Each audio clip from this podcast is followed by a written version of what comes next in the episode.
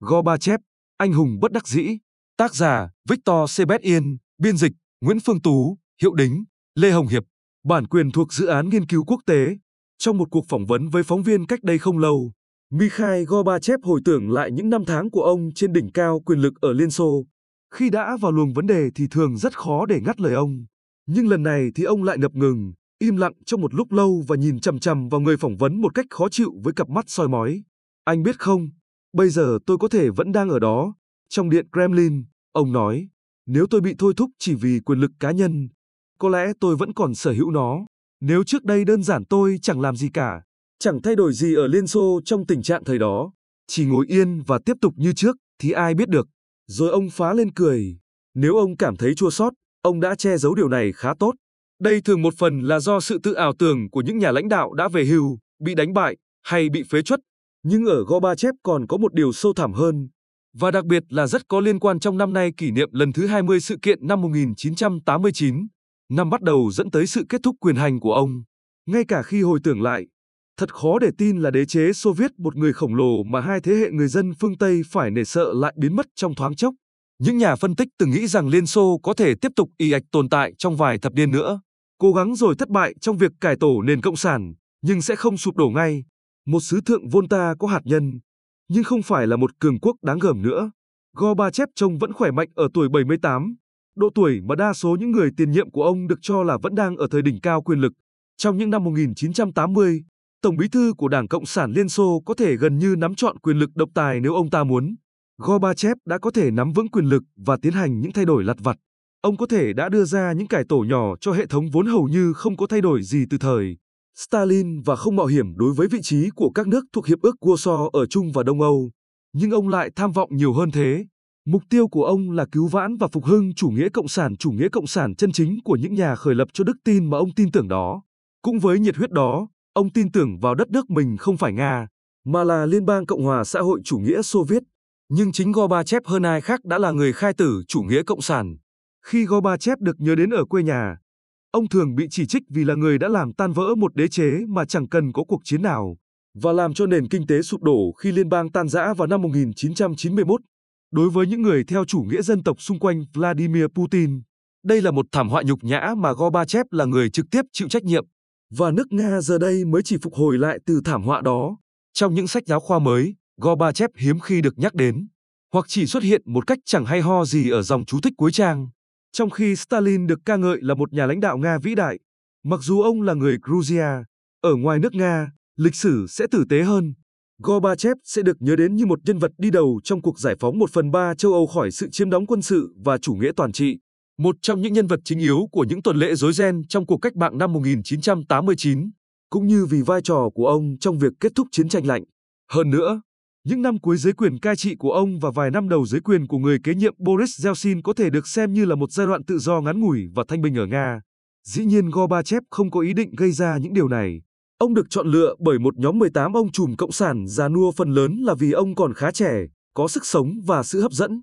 Đã có ba đám tang của các lãnh đạo Liên Xô diễn ra trong vòng 2 năm rưỡi trước khi Gorbachev được chọn vào ngày 10 tháng 3 năm 1985. Leonid Brezhnev nắm quyền trong vòng 20 năm và đã trở thành tên gọi để chỉ thứ mà ngay cả những người phụ tá của ông khi nói chuyện riêng đã gọi là thời đại trì trệ. Trong những năm cuối cùng của mình, Brezhnev đã quá yếu đến nỗi phải được đưa lên lăng Lenin bằng một cái thang cuốn trong những buổi diễu hành ở quảng trường đỏ. Yuri Andropov thì mắc bệnh nan y khi ông nhậm chức. Trong gần hết 13 tháng cầm quyền, ông đã điều hành đất nước trên giường bệnh. Konstantin Chernenko, người đã từng có nhiệm vụ chính trong chính phủ là châm thuốc cho người bạn thân nhất của mình là Brezhnev, trở thành người thay thế đầy bệnh tật ở độ tuổi 70. Sự già yếu của ông ta tượng trưng cho tình trạng đất nước bấy giờ. Những người đứng đầu đảng hồi năm 1985 hẳn đã từng muốn chọn một trong số những người đồng chí cao niên của mình, nhưng không có ứng cử viên nào phù hợp, và ngay cả họ cũng từng nghe những câu chuyện châm biếm lan truyền cả nước các đồng chí. Chúng ta sẽ bắt đầu đại hội theo cách truyền thống bằng việc khiêng đồng chí tổng bí thư vào. Sự lựa chọn Gorbachev được ấn định bởi Andrei Gromyko, một ngoại trưởng cứng rắn, có vẻ mặt trông nghiêm nghị, và qua bốn thập kỷ đã được xem là Mr. Niet, tức ngài nói không, của ngoại giao Nga. Ông đảm bảo với các đồng sự rằng Gorbachev, thành viên Bộ Chính trị trẻ nhất ở tuổi 54, là người theo khuôn khổ của họ, nhưng có nhiệt huyết để phục hồi danh tiếng của Liên Xô. Họ chọn Gorbachev không phải vì việc vài tháng trước đó Margaret Thatcher từng nói bà có thể làm việc được với ông ta. Họ chọn vì nghĩ rằng ông có năng lượng để hồi sinh một hệ thống Liên Xô đã cũ nát. Gromyko nói rằng Gorbachev tin vào sự cần thiết của một nền quốc phòng mạnh và việc duy trì đế chế châu Âu của Liên Xô. Ông kết luận, anh ta có một nụ cười đẹp. Nhưng thưa các đồng chí, Mikhail Sergeyevich, tức Gorbachev, có hàm răng thép. Gorbachev là lãnh đạo Liên Xô đầu tiên được sinh ra sau cách mạng tháng 10. Câu chuyện của ông là đặc trưng của một chú bé nhà nông đến từ vùng nông thôn của Liên Xô dưới thời Stalin. Vùng Bắc Cao Ca sật quê ông chịu thiệt hại khủng khiếp từ những nạn đói do con người gây ra trong những năm 1930. Gorbachev sau đó từng nhắc lại việc ông đã chứng kiến những người hàng xóm chết đói như thế nào. Ban đầu ông được bảo vệ khỏi những điều tồi tệ nhất. Ông ngoại của ông, một người cộng sản thời kỳ đầu, đứng đầu một trang trại tập thể ở địa phương. Nhưng sau cuộc thanh trừng của Stalin năm 1937, ông ngoại ông đã bị bắt với tội thành phần Trotsky IS phản cách mạng hữu khuynh. Trong vòng 14 tháng sau đó, gia đình ông trở thành những người ngoài rìa xã hội cho đến khi ông ngoại ông được thả ra tù. Gorbachev đã học cách thích ứng. Ông trở thành đảng viên và đảng cho ông mọi thứ. Khi ông dần thăng tiến, ông không hề tỏ ra có dấu hiệu nào đi ngược với đường lối chính thống. Ông nổi tiếng là một người chuyên bợ đỡ trong một bộ máy quan liêu mà ở đó sự nhún nhường lót đường cho mọi thứ. Gorbachev sau đó nói rằng, tất cả chúng tôi đều liếm đít Brezhnev, tất cả chúng tôi. Chỉ đến lúc vào được bộ chính trị thì ông mới cho phép mình thể hiện ra một trong những tính cách khác thân thiện hơn. Đó là tính hài hước. Lúc riêng tư thì ông thể hiện là một người giỏi sưu tầm và kể các câu chuyện hài cộng sản, và thậm chí tự nghĩ ra một vài câu chuyện của riêng mình. Ngoài việc kể chuyện hài, Gorbachev còn khiến những cộng sự của mình ngạc nhiên bởi niềm tin chân thành của ông vào chủ nghĩa xã hội.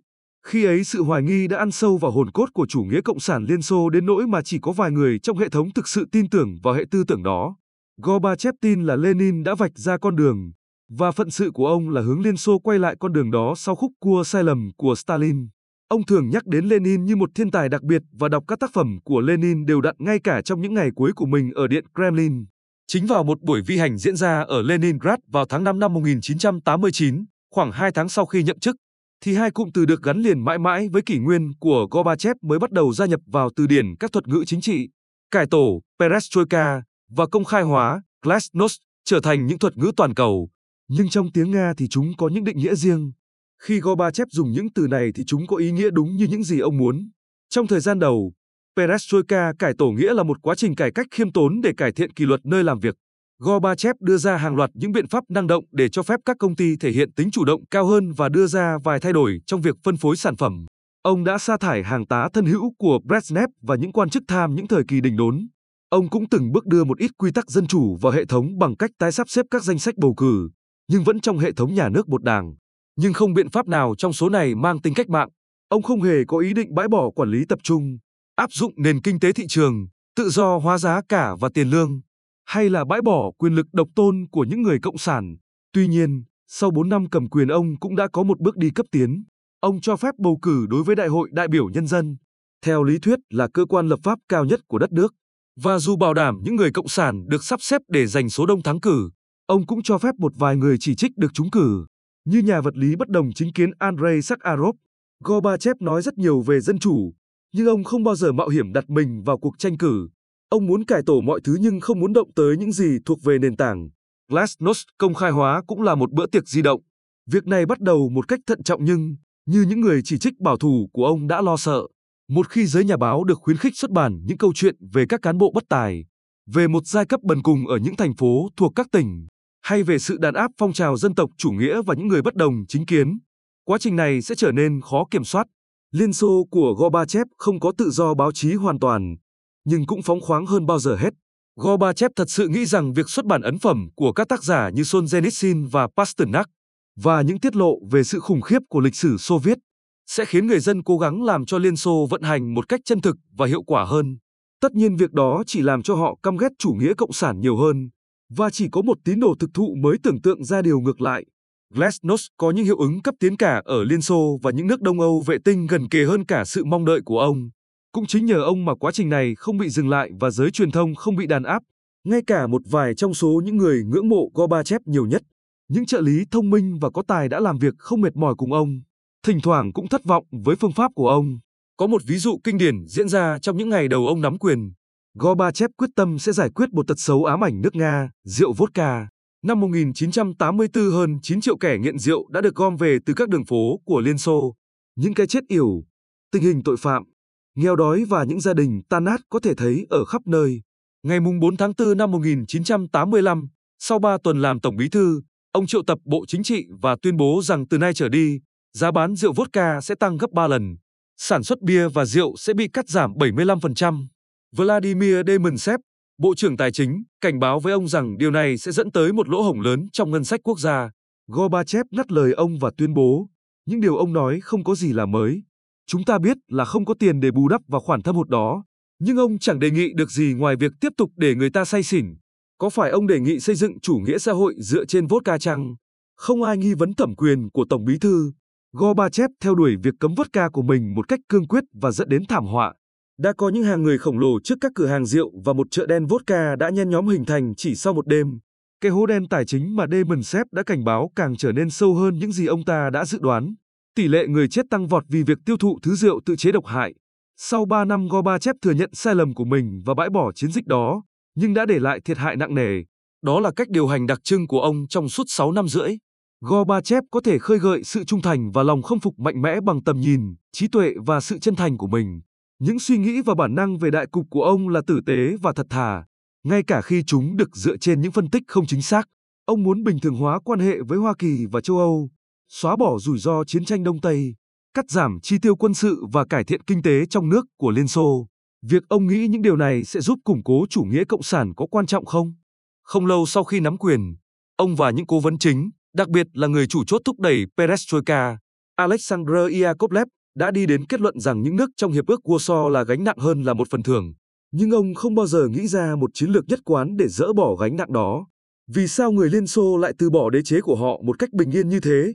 Chẳng hề một chút thở than. Và vì sao chỉ trong vòng vài tháng cuối những năm 1980, ba trong số những yếu tố quan trọng nhất lại ít được nhắc đến, nhất là ở Mỹ và châu Âu, có lẽ bởi chúng không nhấn mạnh vai trò của những giáo hoàng, tổng thống và thủ tướng phương Tây.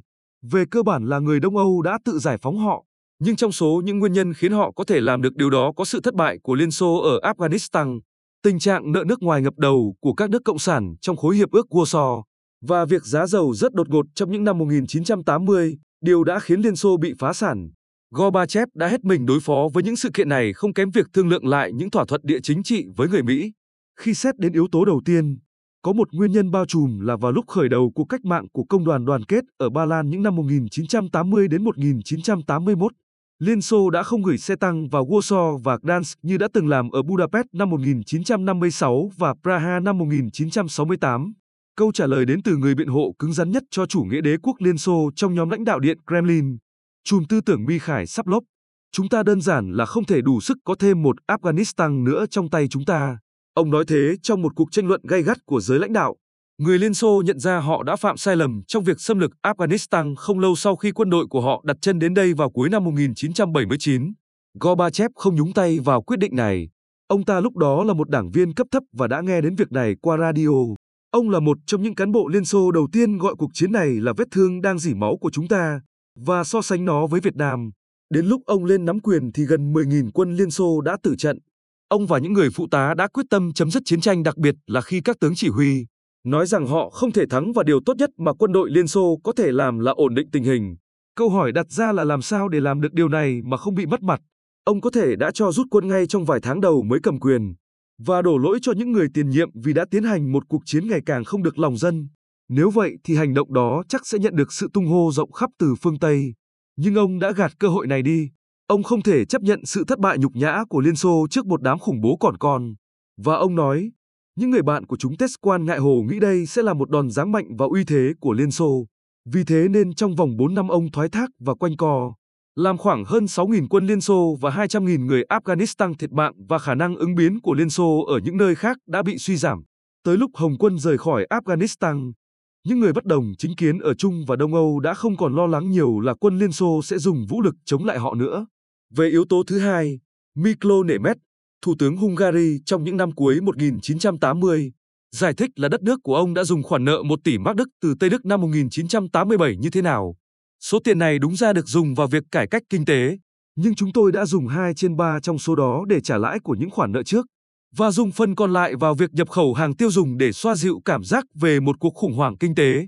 Tất cả những chế độ của khối Đông Âu, ngoại trừ Rumani, nợ phương Tây một khoản khổng lồ, khoảng 150 tỷ đô la vào cuối năm 1989. Họ liên tục nói dối về nền kinh tế của mình. Đông Đức, nơi mà Ngân hàng Thế giới đã bị hố khi liệt kê là nước giàu thứ 11 của thế giới, đã phải chi hơn 70% thu nhập quốc dân để trả những khoản nợ nước ngoài và cảm thấy rất khó khăn để trả lãi suất. Những lãnh đạo cộng sản như Erich Honecker và Jano Skada từng nghĩ rằng cách duy nhất để cầm cự là vay mượn từ các ngân hàng phương Tây. Các ngân hàng xem Đông Âu như một ván cược an toàn họ nghĩ là sự bảo đảm của Liên Xô sẽ loại trừ tình trạng vỡ nợ. Nhưng Gorbachev không còn sẵn sàng, hay có khả năng, để bảo đảm về kinh tế hay chính trị cho các chế độ thuộc khối Warsaw, như Nemet, người sau này trở thành một nhà kinh doanh ngân hàng, đã giải thích. Việc giết chết hệ thống cộng sản bắt đầu vào thời điểm các ngân hàng phương Tây cho các nước như Hungary vay. Chúng tôi đã cắn câu. Yếu tố thứ ba, sự sụp đổ của giá dầu từ năm 1985-1986 đã dẫn đến sự khủng hoảng chung cuộc của chủ nghĩa cộng sản Liên Xô. Thu nhập từ xuất khẩu của Liên Xô giảm mạnh, làm cho nhiều người trong nhóm lãnh đạo hoang mang về cách mà hệ thống kinh tế của đế chế đang vận hành. Có đáng trợ cấp dầu và khí thiên nhiên rẻ cho các nước thuộc khối Warsaw để đổi lại những hàng tiêu dùng kém chất lượng không? Các kinh tế gia và viện nghiên cứu chính sách ở Moscow đang bắt đầu đặt dấu hỏi về mối quan hệ giữa Liên Xô và các nước vệ tinh. Và rồi một vụ xì căng đan nhỏ đã thúc đẩy hành động. Đồng minh thân nhất của Liên Xô, Bulgaria, đã đem dầu giá rẻ nhận được từ Liên Xô bán cho phương Tây với giá thị trường và bỏ túi phần tiền tranh lệch. Khi Gorbachev hay tin, ông đã hết sức giận dữ đối với Todo Zhivkov, lãnh đạo độc tài đã nắm quyền ở Sofia trong ba thập kỷ. Điều này làm thay đổi thái độ của ông đối với Đông Âu, nơi mà dẫu sao ông cũng đã dần mất thiện trí. Ông thay đổi các điều khoản thương mại giữa Liên Xô và các nước Đông Âu và nói với các lãnh đạo rằng họ hãy tự lo liệu lấy, rằng Liên Xô sẽ không còn có thể giúp sức cho họ chống lại chính người dân của mình. Những người cũ cứng đầu như Honecker không tin lời ông ta và nghĩ rằng Đông Âu quá quan trọng đến mức Liên Xô không thể từ bỏ. Gorbachev cũng không bao giờ có kế hoạch rút lui khỏi Đông Âu hay duy trì quyền lực của Liên Xô ở đó. Ông tưởng tượng rằng mình có thể khuyến khích những tiểu Gorbachev để thay thế những nhà độc tài bất lực già nua đang bị quần chúng căm ghét. Tính toán sai lầm lớn của ông là những nước này sẽ lựa chọn được tiếp tục nằm trong quỹ đạo của phe xã hội chủ nghĩa, điều mà ông chỉ nhận ra sau khi bức tường Berlin sụp đổ. Nhưng ông từ lâu đã quyết định là sẽ không dùng vũ lực để duy trì đế chế. Khoảng chục nhà lãnh đạo khác trong lịch sử cũng đã làm như vậy. Xét theo những thành tích của của mình thì Gorbachev là một thất bại. Ông đã tin rằng ông có thể cứu vãn chủ nghĩa xã hội. Ông là một nhà ái quốc của một quốc gia đã ngưng tồn tại khi chính ông đang đứng mũi chịu sào lèo lái đất nước đó. Con người ông đầy những mâu thuẫn trong vai trò một con người và một nhân vật lịch sử và điều. Mâu thuẫn lớn nhất là Mikhail Gorbachev sẽ được nhớ đến như một vĩ nhân chính vì thất bại của ông.